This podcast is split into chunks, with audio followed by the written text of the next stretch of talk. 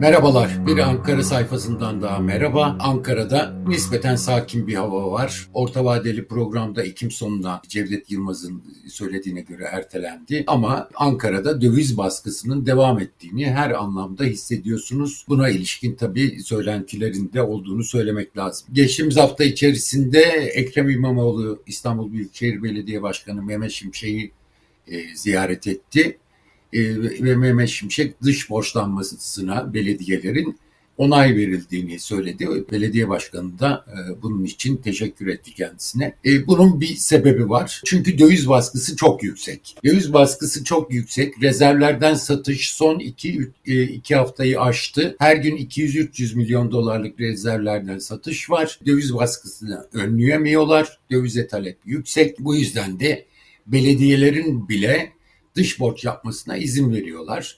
Geçtiğimiz hafta zaten bankacılardan dış borçlarını arttırmalarını istemişti Mehmet Şimşek. Bunun nedeni net rezervler, brüt rezervler küçük küçük artıyor gözüküyor. Ama swap hariç baktığınızda rezervlerden eksilmeyi açıkça görüyorsunuz. Yine eksi 60 milyar doları swap hariç e, kamu dahil net rezervler eksi 60 milyar dolarında altına geldi. Onu söyleyeceğim. O yüzden de belediyelere bile izin vermek zorunda kaldı ki e, Cumhurbaşkanı Erdoğan'a sormadan böyle bir izin verilmez. Döviz baskısı niye devam ediyor? Çünkü e, ekonomi yönetimi sadece sözle beklenti yönetimi yapmaya çalışıyor. E, söylediği 2024 Mart'a kadar bize izin verin. Kredileri birkaç ay daha sıkalım. Cari açık biraz azalsın, döviz baskımız azalsın. Daha sonra normal e, seçimden sonra normal programa geçelim diyor. Açık söylemek gerekirse Kemal Derviş'e bile e, özellikle MHP'den itiraz vardı iktidardan, iktidar partisi. Ama Mehmet Şimşek'e hiçbir itiraz gözükmüyor. Özellikle iş dünyasından e, ve bankalardan itiraz gözükmüyor. Bunun çeşitli sebepleri var ama en büyük sebep Mehmet Şimşek olmasa çok daha e, eski yönetime benzer bir yönetim gelir iyice kötü oluruz şeyinden seslerini çıkartmıyorlar. E, ama e, gözüküyor ki faizi arttırmak zorunda artık Mehmet Şimşek'te.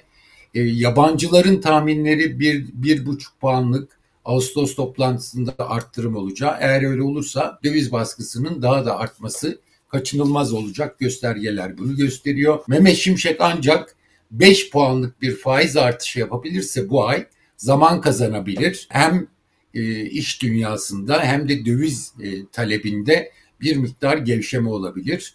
Ekim'den sonra döviz baskısı olur diyorduk. Yaz aylarında turizm sezonuna rağmen baskı devam ediyor. Dediğim gibi Şimşek kimse ses çıkarmak istemiyor. E, iş dünyası kredilerdeki e, sıkıntılardan bahsediyor. Özellikle Anadolu'dan gelen.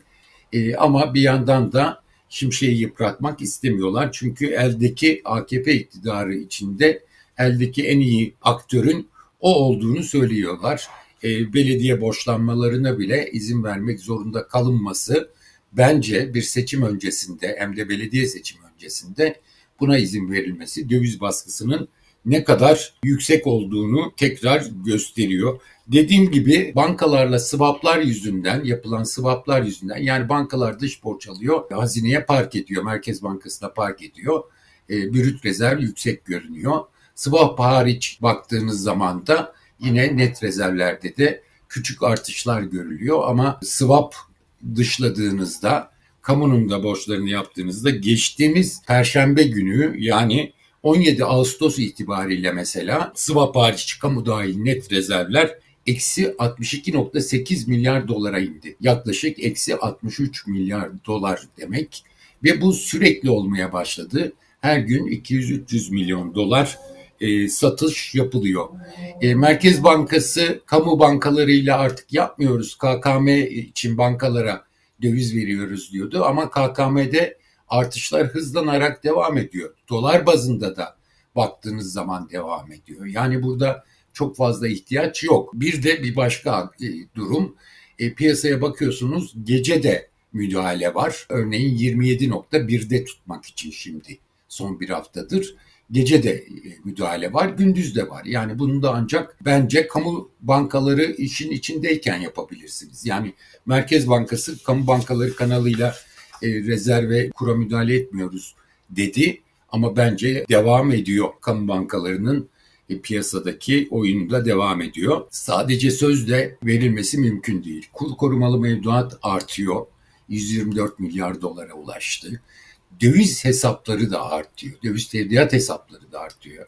Hem e, vatandaşların döviz hesapları artıyor. Kurdan e, kur etkisinden arındırıldığınızda da şirketlerin de e, artıyor.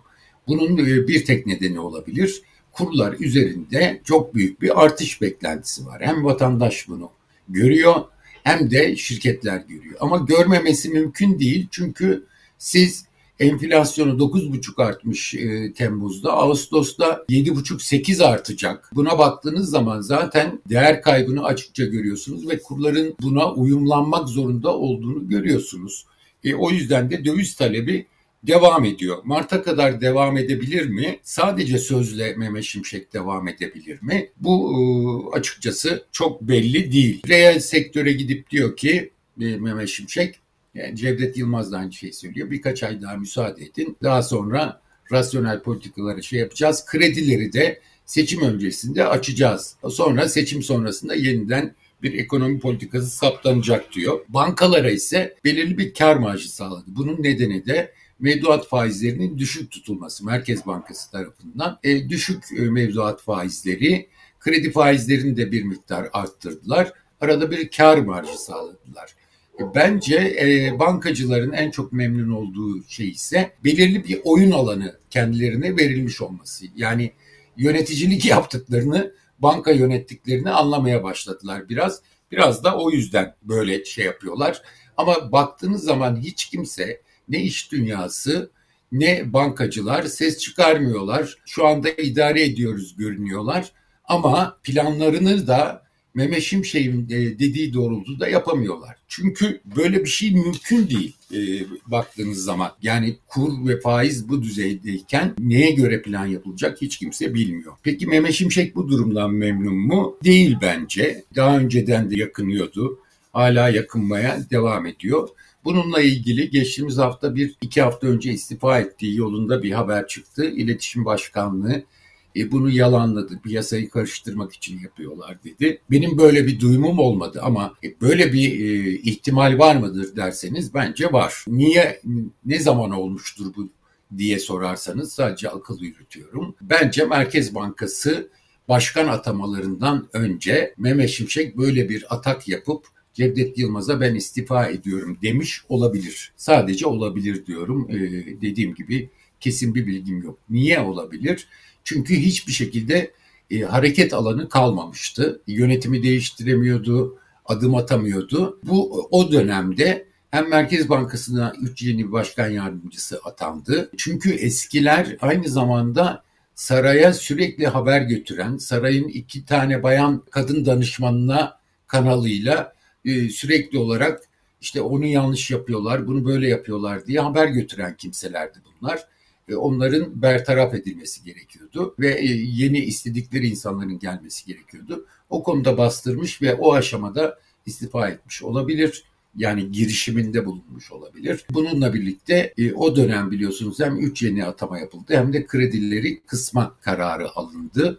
Belki pazarlıklar bunun üzerinden yürümüş olabilir diye ben düşünmeden edemiyorum. Ama tümüyle yok sayamıyorum. Yok böyle bir şey olmamıştır diyemiyorum açıkçası. Çünkü Mehmet Şimşek kendi itibarından yiyor. Yani bu atamaları yaptırsa bile e, sadece kredileri bir iki aylığına kıssa bile kendi itibarından yiyor ve gerçekten yeni ekonomi yönetimine güven bir türlü adım atılamadığı için sağlanamıyor. Yani bu insanların da kendi itibarı söz konusu. Şimdi Ekim'in sonuna kadar kredileri kısmak istiyor. Cari açık biraz azalsın, döviz baskısı azalsın istiyor. Ama her an piyasada, iş dünyası da biliyor ki Cumhurbaşkanı Erdoğan gelen şikayetlere bağlı hadi kredileri açın her an diyebilir. Yani Eylül başında, Eylül ortasında bunu diyebilir. O zaman bütün plan yine suya düşmüş olur. Çünkü gerçekten döviz baskısı o zaman yeniden artacak. Zaten bir tek e, böyle yan yolla kredi kanalıyla yapıyorlar. e, sıkıntı olabilir. Burada başka bir hata yapılıyor. Mevduat faizleri çok düşük tutuluyor ve bu dövize talebi çok arttıran bir unsur. Kredi konusunda özellikle miktar bazında sıkıntının olduğunu söyleyelim. Faizine bakmadan erişim sıkıntısı var ve gerçekten Anadolu'da bunun yaygın olduğunu e, görüyoruz. Konuştuğumuz oda başkanları da söylüyor. Anadolu'dan gelen sesler fazla. Odalar Birliği Başkanı geçtiğimiz hafta görüştüklerinde Cevdet Yılmaz'la da aynı şeyi dile getirmiş. Tamam size destek veriyoruz ama Anadolu'dan da çok fazla şikayet geliyor demiş. Cumhurbaşkanına gitmesini istemiyor Mehmet Şimşek. İş dünyasından şikayetlerinizi bize ilettin diyor. Ama gitmemesi mümkün değil.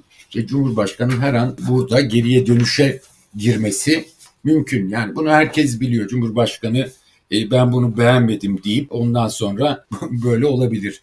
Dolayısıyla Mehmet Şimşek'in yeni bir sıkıntısı daha doğabilir yapmak istedikleri ve yapamadıkları konusunda. Yani seçime kadar Mehmet Şimşek kalacak mı? Herkes şüpheyle bakıyor. Onu söyleyelim. Biraz insanların iş dünyası ve bankacıların Şimşek'in söyledikleri doğrultuda ses çıkarmayıp ama o doğrultuda hareket etmemesinin sebebi de bu gibi geliyor bana. Başka bir şey e, piyasanın korkusu başka bir şey de var. Yani seçimden sonra Cumhurbaşkanı Erdoğan eski politikalara döner mi dönmez mi? Buna hiç kimse dönmez diyemiyor. Bu dönemi geçirmek için mi Mehmet Şimşek'i getirdi? İdare etsin krize girmeden diye. O, o da e, şüpheli. Belki de bu nedenle getirdi. Piyasa güvenemiyor. Yani Cumhurbaşkanı Erdoğan'ın faizle ilgili e, oturup ben artık faiz yüksek faiz e, eski e, anlayışımdan vazgeçtim.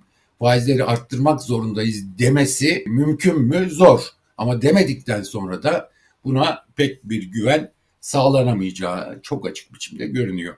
Yabancılar da gelmiyor. Çünkü Körfez'den gelecek dendi. Körfez'den de yok. Hisse senedine biraz giriş oldu ama başka türlü girmiyor. Kur ve faizler konusunda belirli bir yerde oturacağını görmeden Körfez e, sermayesini bile geleceğini sanmıyorum. Yani şu andaki kur seviyesi, şu andaki faiz seviyesinin e, ileriye dönük olarak bir işaret vermediğini herkes görüyor ve o netleşmeden gelineceğini pek sanmıyorum. Bu arada yabancılarda da bu konuda e, tedirginlik ifadeleri başladı. Nomura'nın bir raporu var. E, Çek Cumhuriyeti, Sri Lanka ve Romanya ile birlikte Türkiye'de 12 ay içerisinde bir döviz krizi riski var diyor. Ben döviz krizi çıkacağını yani daha doğrusu bir kriz çıkacağını seçimlere kadar sanmıyorum açıkçası. Ee, geçtiğimiz seçimlerde swap hariç kamu dahil e, re, rezervler e, eksi 70'li milyar dolarları bile aşağısına inmişti. Yine ona göre belirli bir marjı olabilir. Ama şu e, artık piyasada çok muhtemel olarak konuşuluyor. Seçimlere kadar kriz çıkmaz ama kur yeni bir kur patlaması olabilir. Yeni bir kur atağı olabilir. Çünkü baskı çok yüksek. E, döviz talebi çok yüksek. Dediğim gibi e, herkes dövize talep gösteriyor. Çünkü Türk lirası olarak bir şey yapacağını daha göstermediler. Mevduat faizlerini düşük tutmak da yanlış bir tercih bence. Dediğim gibi kredilerde daha çok miktar sıkıntısı var e, faizinden çok ama böyle olunca Türk lirasını cazibe kazandırmak mümkün olmuyor ve dövize talep devam ediyor. Enflasyon da buna bağlı devam ediyor. Önümüzdeki hafta yani para politikası kurulu kritik öneme sahip. Yabancıların raporlarından görüyoruz ki 1-1,5 puanlık artış olabilir diyorlar. En fazla 2,5 puanlık artış olabilir diyorlar. Bence Mehmet Şimşek'in tek bir şansı var. Zaman kazanmak için tek bir şansı var. 5 puanlık artışa razı etmek. Yani bunu da bazı iktisatçılar daha önce de söyledim. Mehmet Şimşek'in artık bunu Erdoğan'ı buna razı etmesi lazım.